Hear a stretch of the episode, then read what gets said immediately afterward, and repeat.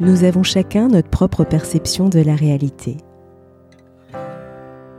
Il suffit parfois de faire un pas de côté pour faire évoluer le regard que nous portons sur nous-mêmes, sur les autres et sur le monde. C'est ce qui m'a conduit à créer le podcast Il y avait une fois. Je suis Sophie et je partage avec vous mes découvertes et mes rencontres pour mieux vous connaître, mieux vous comprendre et questionner votre point de vue. Si ces thématiques vous intéressent, je vous invite à vous abonner sur votre plateforme préférée. Nous avons tous des rêves à réaliser. Nous pouvons croire que tout n'est qu'une question de volonté, d'où l'expression quand on veut, on peut. Et s'il s'agissait plutôt d'une affaire de vitalité Pour en parler, j'ai le plaisir de recevoir Marie-Pierre Délène Seger, spécialiste des arts stratégiques chinois qu'elle pratique depuis 25 ans. Elle est l'auteur de nombreux ouvrages, dont Le Feu intérieur, paru aux éditions Robert Laffont, qui présente sa méthode santé unique. Elle propose des exercices simples qui impliquent aussi bien le corps et les émotions que des énergies plus subtiles. Ces exercices permettent de comprendre les ressorts de la vitalité et d'apprendre à la cultiver afin de trouver la force, le courage et l'énergie dont nous avons tous besoin. Bonjour Marie-Pierre, je suis ravie de vous retrouver dans ce nouveau podcast. Merci, moi aussi. Alors, dans votre ouvrage, vous dites que la vitalité est la source de tous nos succès. Son absence se cache derrière bien des mots physiques, familiaux et sociaux. Pourriez-vous nous en dire un peu plus? Ah, Super question. Euh, alors, euh, en fait, euh, ce dont il s'agit quand on parle de vitalité, c'est de vie, d'énergie vitale. Donc, ce que je pose, c'est que plus nous sommes en vie, plus nous sommes en force de vie, plus nous allons pouvoir, au fil de nos journées, euh, quel que soit le territoire de nos, de nos occupations ou de nos préoccupations, avancer. la question, là, n'est pas tant la compétence, la compétence est importante, mais notre capacité de bouger les lignes ne dépend pas que de nos compétences, elle dépend aussi de notre capacité à occuper le terrain, à être en forme, à avoir la vitalité pour rebondir, répondre euh, et, avancer.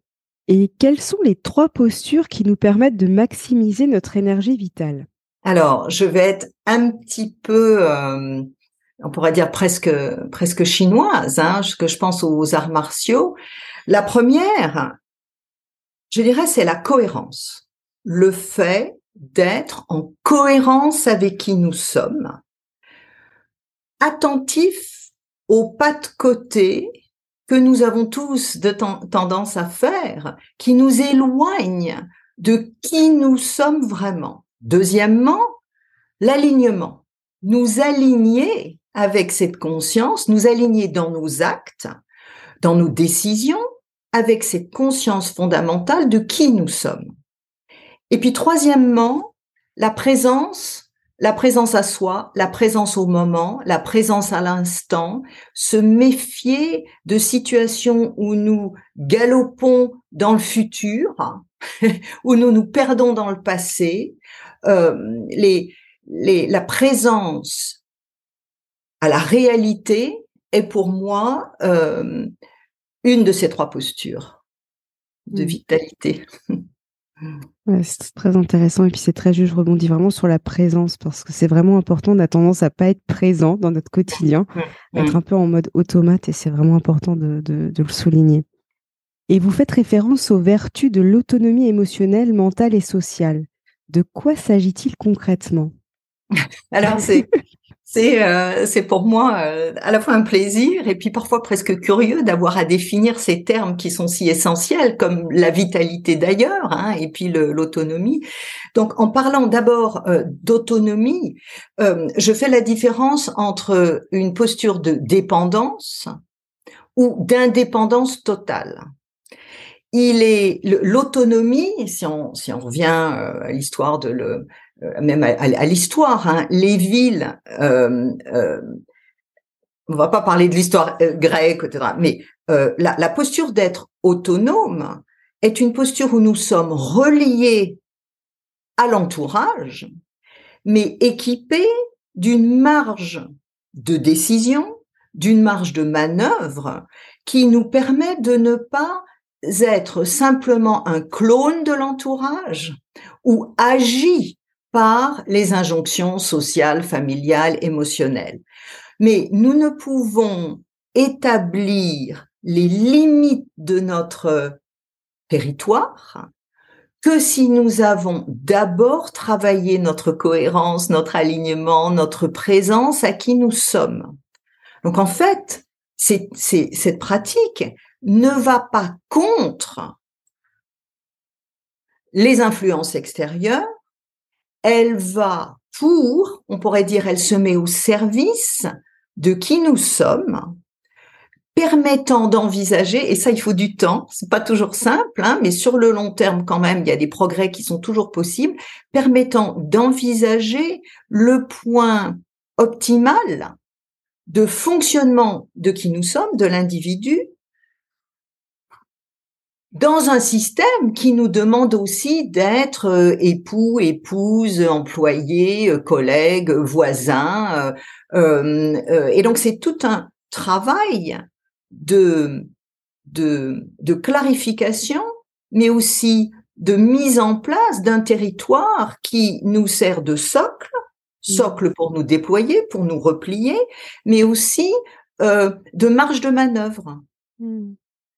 Euh, et, justement, dans votre ouvrage Le feu intérieur, donc paru aux éditions Robert Laffont, euh, vous abordez 23 postures pour libérer votre vitalité. Quelle en est la genèse? Et justement, les pratiquez-vous dans votre quotidien?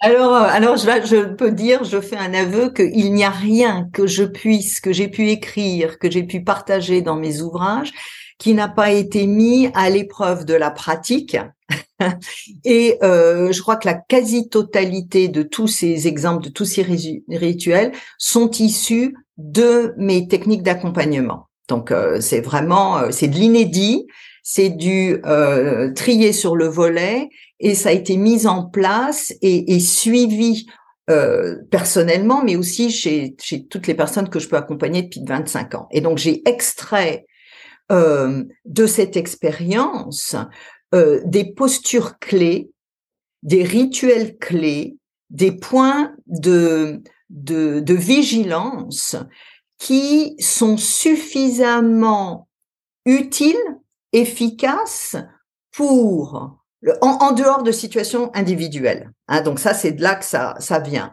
Est-ce que je le pratique? Oui, il m'arrive régulièrement dans des moments de coup de fatigue euh, ou des moments de questionnement, parce que je suis, n'est-ce pas, humaine comme nous tous là, hein, euh, de d'aller euh, repêcher, d'aller ouvrir même mes livres au hasard pour un petit point de rappel.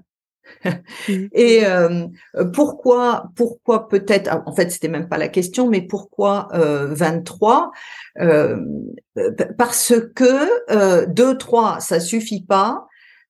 Les les 1500 que je pourrais proposer, ça va être beaucoup trop. Donc, il y a eu tout un travail de distillation euh, euh pour proposer des outils quotidiens, simples à mettre en place, est vraiment euh, beneficial, comme on dirait en anglais, hein, est vraiment euh, utile à, à, des points d'avancée. Et c'est vrai que moi, je ferai mon retour d'expérience puisque j'ai vu, lu votre ouvrage bon, il y a un certain temps maintenant. Mais par contre, j'aime bien le reprendre, euh, bah justement, quand vous dites au hasard, parce que c'est assez marrant. Il y a des fois, on tombe sur des thématiques, enfin, sur du coup des postures, et on se dit, c'est dingue, parce que c'est exactement ce dont j'ai besoin aujourd'hui.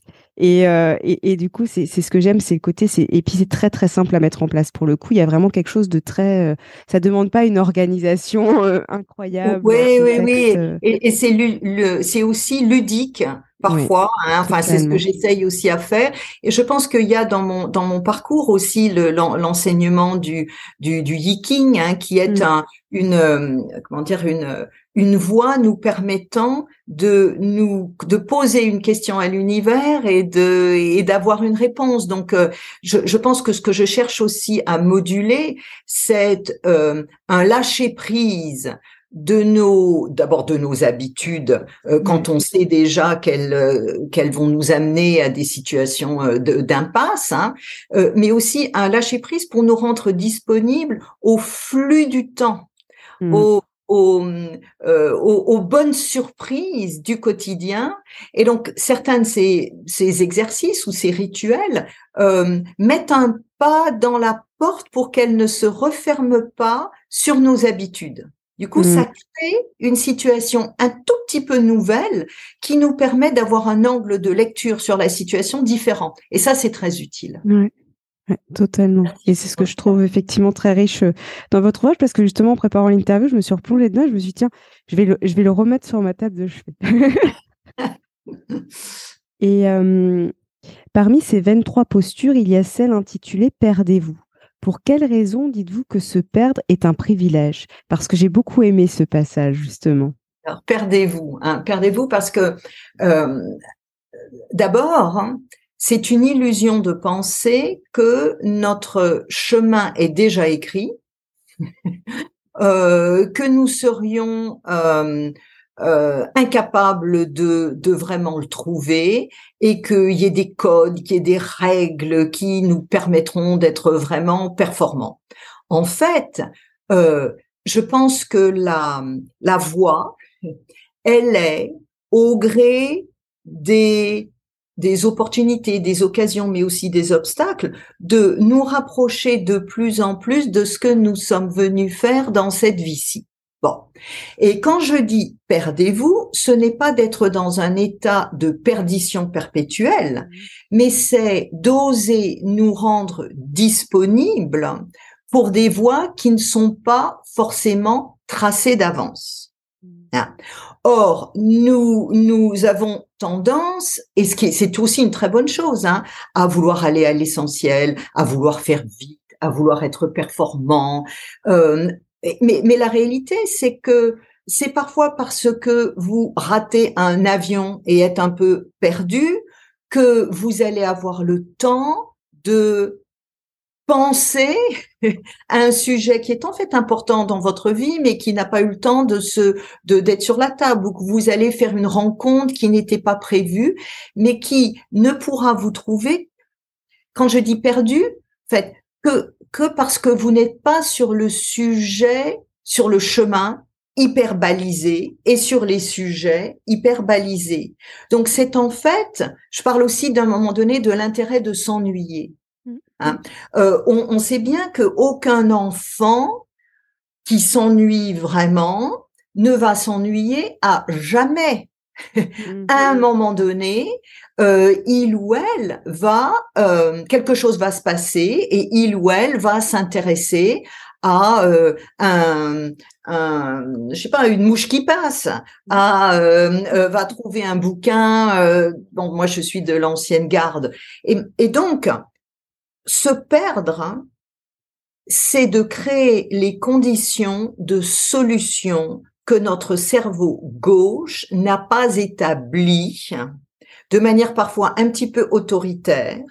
Et c'est l'occasion de, de faire de la place à de la vitalité cachée mmh.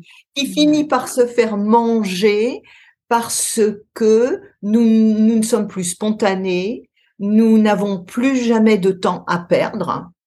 Or, moi, je pense que le temps, il n'est pas à perdre et à gagner, c'est un compagnon euh, fidèle euh, qui va nous proposer, par le biais des hasards, des coïncidences, et puis des enquiquinements parfois, d'autres lectures de situations dans lesquelles nous nous sentons coincés.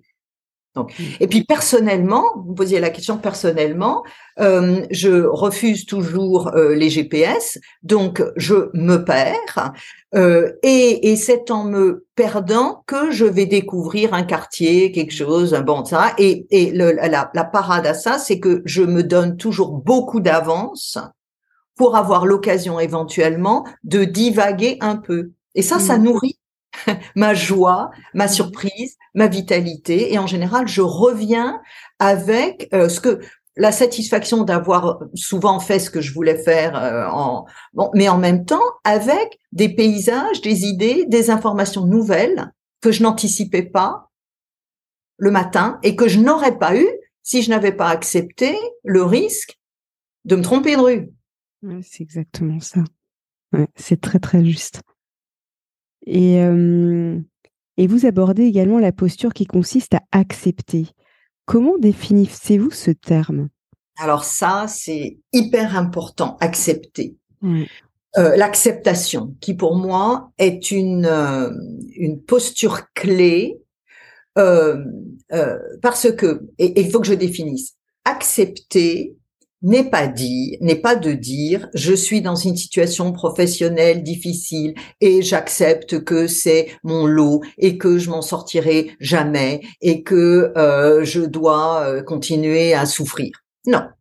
Accepter, c'est de dire la chose suivante, je suis actuellement, actuellement, pour le moment, euh, même si je vois pas la suite, hein, dans une situation qui a telle caractéristique, mais surtout tel impact sur mes forces de vie, ma joie, ma fatigue. Hein, bon, euh, tant que je n'accepte pas l'étendue de la situation présente, bonne ou pas bonne, parce que moi, j'ai aussi en tête des personnes qui, qui ne vont pas accepter quand on leur dit qu'on les aime, parce que forcément, si on leur fait un compliment, il y a forcément quelque chose derrière qui est pas juste. Donc, c'est accepter les choses telles qu'elles sont. Quand on l'accepte, on va pouvoir, euh, euh, on, va, on va pouvoir se rendre un petit peu plus disponible pour les. D'abord, on gagne du recul parce qu'on s'agite plus. On, on, mmh. on s'agite plus, mais on gagne un petit peu de recul pour commencer à se centrer sur ce qui peut être fait pour que la situation change. Mmh. Hein? Et donc, trop souvent, euh, je, je, et puis c'est humain, je veux dire là vraiment nous tous, hein, euh, nous allons partir en crise, prise de tête, parce que la situation est difficile. Bon, et euh, euh, c'est la faute de machin, c'est la faute de l'univers, j'ai pas de chance, qu'est-ce que j'ai fait au ciel, etc., etc. Cette agitation humaine, compréhensible, elle est mangeuse de force. Mmh. Il vaut mieux se dire, OK, c'est vraiment comme ça. Je suis en train de me reprendre une critique injustifiée dans la figure. Au jour d'aujourd'hui, je ne peux pas encore changer, mais en acceptant l'étendue de cette, ce phénomène de répétition, par exemple, je peux me rendre disponible pour quelques actes parce que je me suis pas agitée, parce que j'ai pas permis mes forces, qui vont me permettre de dire tiens, c'est peut-être le temps quand même que j'appelle un tel pour discuter de d'un poste possible ailleurs. Hmm. Hein. Donc d'accepter n'est pas euh, n'est pas de capituler, mm-hmm. c'est de faire, c'est d'être vraiment présent à la situation actuelle, de retenir les chevaux pour changer quelque chose qui pourra peut-être pas changer si on reste sur place. Mais en fait, l'intérêt, c'est que ça dégage des forces pour la suite. Parce mmh. qu'il y a toujours une suite dans un de mes bouquins. Je disais, personne n'est resté coincé à jamais euh, dans un escalier en colimaçon en déménageant une commode. Mmh. Ça peut durer trois heures, mais ça ne dure pas toute une vie. C'est sûr. Sauf si on le souhaite, parce que ça, on peut s'installer dans la mm. commode et rester. Mais bon, évidemment, c'est pas mon, pas mon message. Oui, mais c'est très juste. La métaphore est très juste. Elle est vécue. Elle est vécue en plus, comme tout le reste, comme tous les exemples, comme tout dans mon bouquin. Enfin, bref. En général, je sais de quoi je parle. Effectivement, mais c'est ce que j'aime justement euh, dans, dans, dans, votre travail, c'est ça, c'est que c'est du vécu, c'est de l'expérimenter, c'est et c'est du, du, vivant. Concret. C'est Que la vitalité, la vitalité, c'est du vivant. Donc en fait, euh, nous sommes, nous avons la chance d'être vivants. On est souvent vivant, vivant, souffrant. Bon, mais le, la souffrance qui peut faire partie du chemin n'est pas la définition du vivant. Le vivant, c'est d'être vivant. Le vivant, c'est d'avoir les forces pour euh, bouger, dépasser, euh, contourner l'obstacle mais c'est du vécu parce que c'est vivant. Donc c'est ça, c'est vraiment l'objectif, euh, mon objectif, que ce soit dans les consultations, que ce soit dans les bouquins, c'est de nourrir, c'est comme de l'engrais pour nourrir le terreau de la vitalité chez chacun d'entre nous. Mmh. C'est très, très, juste. Et euh, quel message aimeriez-vous transmettre à nos auditeurs? Je ne sais pas si c'est un message, c'est une question. J'aimerais leur demander pourquoi est-il si difficile de vous faire du bien? Ouais. Hein? Bonne question. Parce que on sait bien ce qu'on a intérêt à manger plutôt que de pas manger, ce qu'on a intérêt à faire plutôt que de pas faire. Moi qui qui euh, je vais souvent c'est c'est la, la, piscine quand même euh, tous les jours ou, ou, de marcher tous les jours, mais mais systématiquement j'ai pas envie d'y aller. Mmh. Je sais parfaitement que ça me fait du bien. Donc, pourquoi est-il si difficile de nous faire du bien mmh. Bon, bah, la réponse, enfin, non, j'ai pas, je, je, ne dis rien. Et enfin, quel serait votre mot de la fin pour clôturer notre échange? Oh, aimez-vous, ayez confiance en vous. Euh, ne, ne, confondez pas euh, vos, euh, vos, vos reculs euh, vos blessures euh, pour le signe de votre faiblesse. J'ai, il y a un chapitre euh, qui, qui s'appelle, je crois que c'est chéricher ou, ou aimer vos cicatrices, vos, vos, cicatrices, et puis même les trahisons que vous avez vécues et même les obstacles que vous avez rencontrés euh, sont au service d'une clarification de vos forces. Mmh. Le nombre de personnes euh, qui, qui sont qui rentrent dans qui se retrouvent alors qu'elles ne le cherchent pas en conflit et dont donc donc pour moi il est clair à la à la lecture que c'est un point d'avancée dans leur vie parce que effectivement si vous n'avez pas dit non depuis 25 ans le jour où vous allez vraiment avoir besoin de dire non c'est normal que ça mmh. résiste Bon, c'est normal que même il y ait euh, retaliation, qu'il y, ait, un coup qui, qui revienne. Mm. Mais bon, mais vous avancez, vous êtes en train de vous redresser. Vous mm. êtes en train de. Et oui, c'est pas simple, c'est pas toujours facile, mais ce sont des victoires. Mmh, Merci en tout cas Marie-Pierre. Et pour les auditeurs en tout cas je, les invite à découvrir votre ouvrage Le feu intérieur paru aux éditions Robert Laffont.